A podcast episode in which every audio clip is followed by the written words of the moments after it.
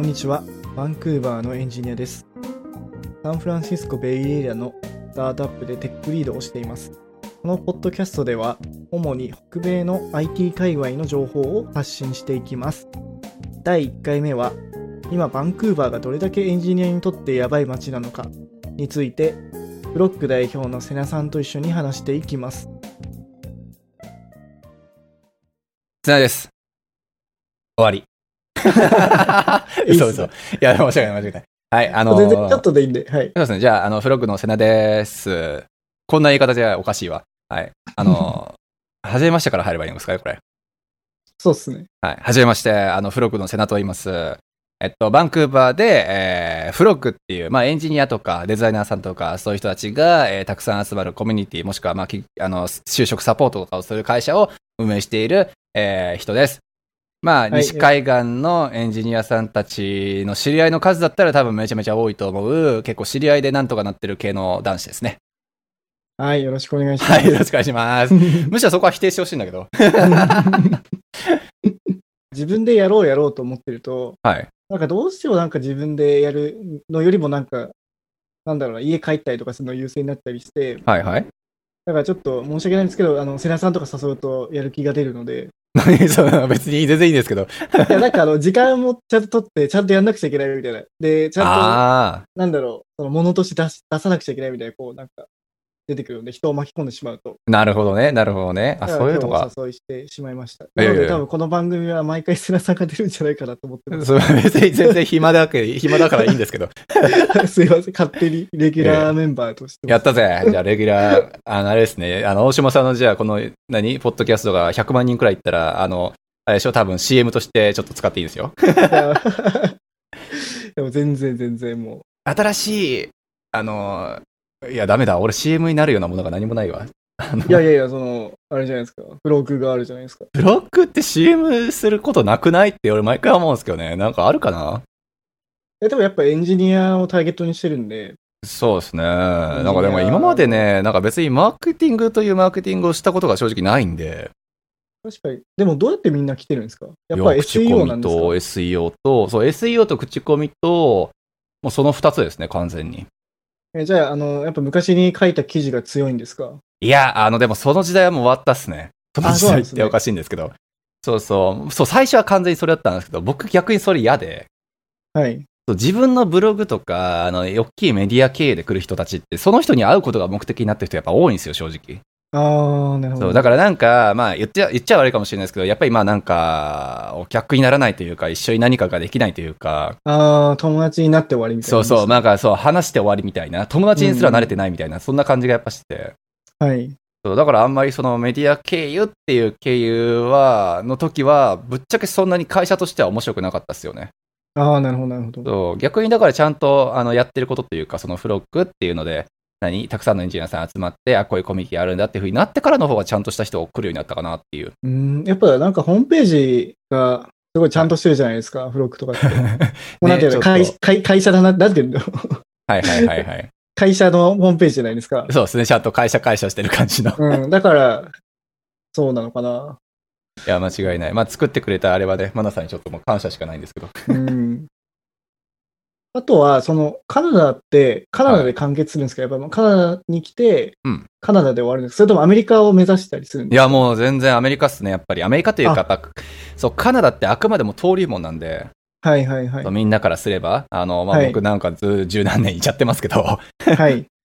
そう、だからまあ、あの、それこそね、あの、別にこれ P つけなくていいと思うんですけど、まあ、フロックで、最近フロックのチャンネルで下たくさん入れたじゃないですか。はいはいはいそう。そう、あれなんかもやっぱりね、あの、フロック経由で、まあ、カナダ来た後に次アメリカって人のボリュームがやっぱめちゃめちゃ多いから、うん。そうだから、まあ、下拓さんみたいに、まあ、海外っていうかアメリカかアメリカ西海岸でリクルートメントやってるような人をやっぱり巻き込んで、うん。そうそう次のちょっとステップ見やすくしてあげるっていうのもやっぱりあったし、いや、いいっすね。それそうがカナダ完だよね成するといいですね。そうめっちゃ美しい図がそろそろ完成するんじゃないかっていうテンションとともにやっ てます。あーそんな、瀬名さんをはい、今回おお招きして、お招きされてあのそうレギュラー扱いしていただけるというこ とでそうです。やったぜ。 レギュラー番組になるくらいあれなんですかあの頻度高いんですかこれって。だから、毎回、こう、はい結構ちょっと長めに、いつもまあ長長く喋ってるじゃないですか、どうせ。まあ確かに確かに。間違い だかない。らそれをこう切って、はいはいはい。なんかタイトルつけようかなと思って。例えばさっき、ちょっと録音してなかったんですけど、なんかはいマウスの話とかしてたじゃないですか。あー、なるほどね、なるほどね。うん、なんかそういうのとか、10分とかできたらいいなと思 って。いや、素晴らしい。10分よね。なかなか10分の議題って、でも、ぎ実は難しい論ないですかそうっすね。だから、そう世田さん、やっぱ、なんかやっぱ、何でも詳しいじゃないですか、マウスとか。 いやいや、もう適当な知識が適当にあるだけですけどね。いや、だから、そういうのも、なんか、参考になるなと思って。あ、み本ん当なですか面白いんじゃないですか、セナさんの話が。あ本当にあの、話長い人って思われてません大丈夫だ から、 き切ります、僕。はあああざっす。じゃあ、それはお願いします。 い。で、じゃあ今回のはいテーマは、うん今、バンクーバーがどれだけエンジニアにとってやばい街なのか、それ、俺というのことで記す事のパクリじゃねっていうタイトルいやが。と という記事があるんですよ。なるほど、なるほど。はい。ありありがとうございます。宣伝そを。れについてちょっと話していこうかなと思うんですけど、はいあこの記事はちなみに、はいあのセナさんが書いた記事です。あ、提供って書いて、ここじゃあ出るんですね。あ映像出ないか。で、この記事、実はよく見ると、はい2019年の12月10日に、 ね、もうアップぼちされてるぼんちです1よね年ですよ。あもう1年経ってるなんていうのがすごい驚きですね。ね、まずは間違いない。で、当時僕は11月、11月中頃に来たので、はい。でそこでなんかバンクーバーまだ全然知らない時に、はいはい。半半月ぐらいでこの記事が出て、はい。あ、すごいな、みたいな。すごいやっぱあ感動したの覚えてますね。おマジっすか俺ね、もしかしたらだけど、その時の気持ち覚えてないですけど、大島さんターゲットにしてたんじゃないかなって勝手に思ってますけどね。ああ、でもたまたまその、アメリカから僕が、そうそうそうそうそうあのアメリカの会社に働くために来たから、みたいな。ので、ゆうやさんとその後ちょっと盛り上がって、あの、これ PO っていう事業として、今後アメリカのエンジニアさんこっち引っ込めんじゃねって話になって、ああ、はいはいそうはい。それで、えっと、あ、ちょっとアメリカの人たちに全員のちょっとな舐められないように、 そう、舐められないように、ちょっと少しは楽しい街だよっていう、あの、はいはいはいあれをね、あの、できるだけ書きたいなっていうふうに思って、頑張って書いたって記事ですね。いや、なんか、やっぱ、まあでも、もし僕のために書いてくれたんなら、まさに本当に嬉しくて、これを見たときに。やったぜ。やっぱり日本って、もうはい特に東京に僕住んでたので、はいはい。もうめちゃくちゃ便利だし、うん。もう飲み屋、飯うまいし、安いし。。いや、間違いないい。なんかもう最高じゃないですか。ねえ、ほんと、老後は絶対日本だと俺は決めてます。あ、そうですよね。わかります。だから、なんか、やっぱこっちに住むと、やっぱそれが全部なくなって、うん。特にバンクーバーなんて、はあいの。スーパーでお酒すら買えないじゃないですか。いやね、なんでコンビニですら買え、 もうコンビニもなければね、スーパーですらさっき買えないし、はい。あの、説明すると、バンクーバーは、あの、はいリカーストアっていう許可されたところでしか、はいお酒が買えないんですよね。え、アメリカもじゃないでも。アメリカはスーパーで買えますよあ。、スーパーで買えるんだえ、これ逆に俺それ知らなかったわはい。だから、すごい特殊な国だなと思うんですけど。あ、そうだ、スーパーで買えたわ。すいません、僕の頭の中で。 あの、はいラスベガス行った時に、そういえばスーパーマーケットで買ったなって いう。そう、だから逆にその分かれてる国って他にあるのかなと思ったんですけど、ああ、そうか、ごめん。全然なんか頭の中で勝手に一緒になってたわ。なるほどね。イギリスとか、イギリスの文化の影響を受けてるじゃないですか、カナダって。そうですね。やっぱ元イギリス領だからですねだ。からイギリスももしかしたらそうなのかもしれないなと思ったんですけど、あどうなんだろう。ちょっと気になるな、それ。まあ行ったことはないんでわ分かんないんですけけど。ど、僕もないんですよね。おっさん例え、ば、なんだろう、はい僕、エストニアに住んでた時は、はい。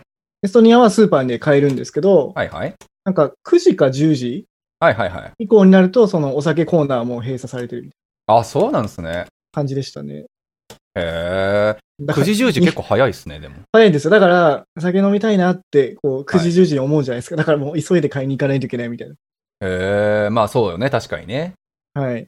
だけど、日本はもう24時間もう、もうすごいですよね。すごい。もコうあンビの、ニがあ本る当かにら。もそうそう、コンビニの存在の大きさっすよ。う、なんかもう冷蔵庫じゃんって思っちゃいますけど。ね、 も信う、じられないあーカナダだったりっていうか、まあ、こっちの国に何が一番日本のが欲しいかって、やっぱコンビニっすもんね、やっぱ。コンビニですね。いや、確かに確。実にバンクーバーにも、あの、よく、はいなんだろう、コーナーストアでしたっけコーナーストアって言うんでしたっけ、ありますあのね。コンビニみたいなやつあるじゃないですうか。んうんうん。でもなんかやっぱちょっと値段高かったりとか、そうですね。あと夜もそんな遅くまでやってないですよね、ああいうとこそう、だから普通になんか、こセブンイレブンとかね、一応カナダにありますけど、はい。そう、売ってんのバナナとかだし。 ね、リいンゴや、なんとか。かしかも、セブンイレブン基本的に汚くないですか汚やっぱい。なんか、なんですかね、あれ、うん本当に。 入る気あの失せるんですけど。そうそうそう、多分24時間やってるから、うん。ああの、ホームレスの方がいっぱいいて、れこっちのセブンって24時間やってなくないですかでも。僕の家の近く多分やってます。え、マジあ、そうなんですね。あ、はい。あれ全部じゃないんだ。知らなかった。なるほどね。ちょっと、でも、さすがにね、ちょっと怖いんで、いや怖い僕は怖い夜行ったことないんですけど、そうそう。なんかそう、なんか24時間空いてて、まあ飯とかいろいろ買えるし、みたいなので、店員の態度も悪いし、みたいな。 そうっす ね。おすすめしたいのは、あの、はいま、なんだっけな、シェイクがあるんですよね。セブンにセブンにシェイクマシーンがあって、えー、買ったことない。はい、なんかあの、日本と同じなんですけど、あの、コーヒーみたいなカップみたいなの中に、うんうんうん。シェイクの素みたいなのが入ってて、えー、でそれを買って、その後そのマシーンで、なんか、硬さとか選べて、へ へそんなんあんすね。あで、ウでィも、いーンってなんかなって、シェイや、クがでワーきホるリしてた人たちとかよくやってたな、それ。あ、そうですか、やっぱり。そう学生さんとかね、はいはいはいあの僕はちょっとそういうシェイク系があんまり好きじゃなかったんで、買わなはかったんいですけはど。い。めちゃくちゃ多分カロリー高いと思うん ですけど。マジっすか、なるほどうね。ん。あとはコーヒーも安いって聞きましたけどね。1ドルとかえーぐらいで。もうセブンにすら入らないからな、基本的いに。や、そうなんですよ。なんか、やっぱちょっと汚いし、なんか、なんそうそう。か入る気にならないですよ、ね。入る気失せますよね。本当に日本のコンビニのなんか100回くらい見習ってほしいなと思いますけど。いや、本当に、もうこれはね、コンビニで1時間喋れますよね。 いや、本当にそう。ただまあ、あれですよね。あの、結局コンビニってさ、あの、やっぱり24時間やっぱり働いてくれる人たちのやっぱりクオリティが高いっていうね。あうの、んそもそも論がやっぱあると思うんですよね。そうっすね。安い賃金でもちゃんと働いてくれるっていう精神がやっぱり日本ってやっぱあるから。ああ、確かに、やっぱこっちにいると、やっぱその安い賃金のところそうは、そうそうそれなりの サービスって感じですいや、よね。本当に。だからもううんコンビニなんてもはやね、低賃金のやっぱり王様じゃないですか、正直。うんうんそう、だからもう店員さんなんてもうずっとテレビ見っぱなしだし、うん。 わかる。そうそうそう、お釣りなんて絶対こっちの目見て話さないし、じゃーんってわかりますよね、なんか。そうそう。で、僕、名字が後藤じゃないですか。だから、はいあの、クレジットカードとかで来た時に、お前の名前 GoTo じゃん、ははは、みたいなことを平気で言うし、 お前それ個人情報みたいな。いや、そうなんですよ。まあ、やっぱりその辺のね、あの文化の差ってどうしても見え隠れしますよね。 うん。まあでもなんかね、僕はそれはそれで、なんか人間っぽくていいのかなとは思うんですけどね。まあまあ、正直そうですね。間違いない。なんかにま、やっぱ日本にいると、みんななんか機械っぽくて、そういうのも書くああ、とかなるほどね。なるほどね。なんかそれよりはな、やる気ないときは、なんかやる気なければいいし、なんかガムなるほどね食べたかったら食べてもいいし、って思いますけど、もうね、ちょっとやる気出さ ないかなって勝手 に思った。まあ、そう度度がありますけどね。ね間違いない。まあまあ、でも、まあ、いそうね。ある意味で言うと健全なのかもしれないですよね。うん。ちょっとこの記事に話を戻すと、はい、すいません。はい。えーと、最初のトピックとしては、はい北米キャリアの登竜門だったバンクーバー。うんそうなんですかそうなんですよ。ってすると、ここで多分会話終わっちゃうんで、まあ、そうで すね。そう記事のまあ内容にも書いたかもしれないですけど、まあ僕が最初そう思ったのってやっぱ2013年の話で、 2013年からもう思ってたんですね。と思ってた。あの、まあ2013年時点ではもちろんエージェントとかね、そのなんか留学がとか海外就職がとか言ってなかったですけど、はい。そう、2013年の時に、あの、僕の友達が Facebook で働いてて、それは、どこのバンクーバーのバンクーバーのああの Facebook が一応あったんですよ。今ないですよね、もう。そう、ないんですよ。で、あーえっなるほと、その Facebook がその当時はテンポラリーオフィスっていう形で作ってて、はいはい。そうで、テンポラリー、なんでテンポラリーなんていうふうに聞いたら、あの、はい何、アメリカにもともとやっぱり行くつもりで、その人も。で、えっと、ただまあやっぱりアメリカってビザがそもそも出るか、その当時から分かんなかったし、うんうん。 HIV 言うて厳しかったし、はい。そう、なので、えっと、まあ Facebook 側も、あの、そんなね、あの優秀な人材、Facebook でやっぱ働けるようなね、あの人材に、じゃあビザ出すまでの半年間とか、1年間とかっていうのを遊ばせとくわけにはそれはまあいかんし、うんうんうん。とっていうことで、えっと、とりあえず時差もないし、えっとうんまあ、リロケーション的にもかなり近いバンクーバー、カナダの方ですよね、に、まあ、はオいはフいィスを作って、で、テンポラリーのオフィスで1年間だけそこで働けと。へーそうで、そこで1年間働いて、ビザも無事に出たら、アメリカ行こうね、みたいな感じだったんですよね。なるほどなるほど。それって結構大きいオフィスだったんですかいや、まあ、オフィス的には普通にちっちゃかったと思いますけどね、僕行ったわけじゃないんですけど、ああ、なるほど、なるほど。そうまあ、その人の話聞いてる限りのゲスでしかないですけどね。なるほど。で、その方は結局行ったんですそうかそう、アメリカの方も普通に渡って、で、半年強くらいかな、一緒に、一緒にというか、まあ、飯食ったりとかしてたのは。はいはい。そう。で、えっと、その後は普通に Facebook の本社、本社というのかな、まあまあ CSF の方に行って、えーそこで今も、今もかわかんないですけど、頑張ってますって感じですね。なるほど、なるほど。そう。だからそれが2013年の時点で、まあその後、まあ続々とね、いろんな会社さんが、あの、まあ、テック系の企業がやっぱりバンクーバーできてきてて、はい、なんでこんな盛り上がってんのかなっていうふうに思って、いろんなまあエンジニアの話聞いてるしうちに、まあ、あ、ここって登竜門なんだっていうふうに思ったのが最初ってイメージですね。うんうんうん。ビザ的にも楽だし、まあ、時差は SF とか西海岸と一緒やし、はいはい。そう英語はまあ、綺麗っていうので一応有名ではあるし、うんうんうん。そうそう。まあ、だからまあ、外国人としてっていう部分でも、まあ、過ごしやすいっていうところが、まあ、最初の登竜門としてはいいのかなっていう。なるほど。じゃあ今、あはの、アマゾンとか、はい。アップルとかオフィス作ってるじゃないですか。はいはいはい。おそらくマイクロソフトももう来てますよね。ね、もう、でっかいビルディングの中に入っちゃって、もう、そうですよね。もう一等地で。そう。それもそういう理由なんですかいや、でもあれはどうなんでしょうね。さすがに大きいね、あの、なんか意思決定できる人たちの話を直接聞いたわけでは正直ないですけど、はい。そう、そのまあ、あの、13年か14年かバンクーバーにいてっていう部分で感じてることをそのまま言っていいんだったら、やっぱそうですよね。あの、アメリなカるほのど部分がやっぱりどうしてもビザは規制するし、うんうんうんで見ましたあの、に、あの、なんか H1B の規制年内にするかもって話。あ、なんか、今はテンポラリでやめてるけど、そうそうそう。今後なくなるかもしれないみたいな話になってるってことですよね。ね、で、まあ、なくなるかどうかはさすがにまだ意思決定されてないと思うんですけど、はい。あの少なくとも年内にはあの3分の1に該当する人たちをもしかしたら拒否するかあの H1B の申請拒否るかもしれないみたいになってるらしくって、うーん。あ、減らすってことなんですね。そうもうがっつり減らしていくらしいで すね,、いやー、まあ、もういけないな。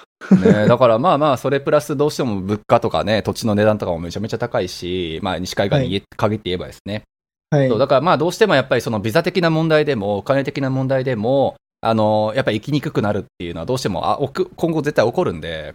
はい。そうに比べてね、カナダってもう今はもうビザ的にはウハウハじゃないですか。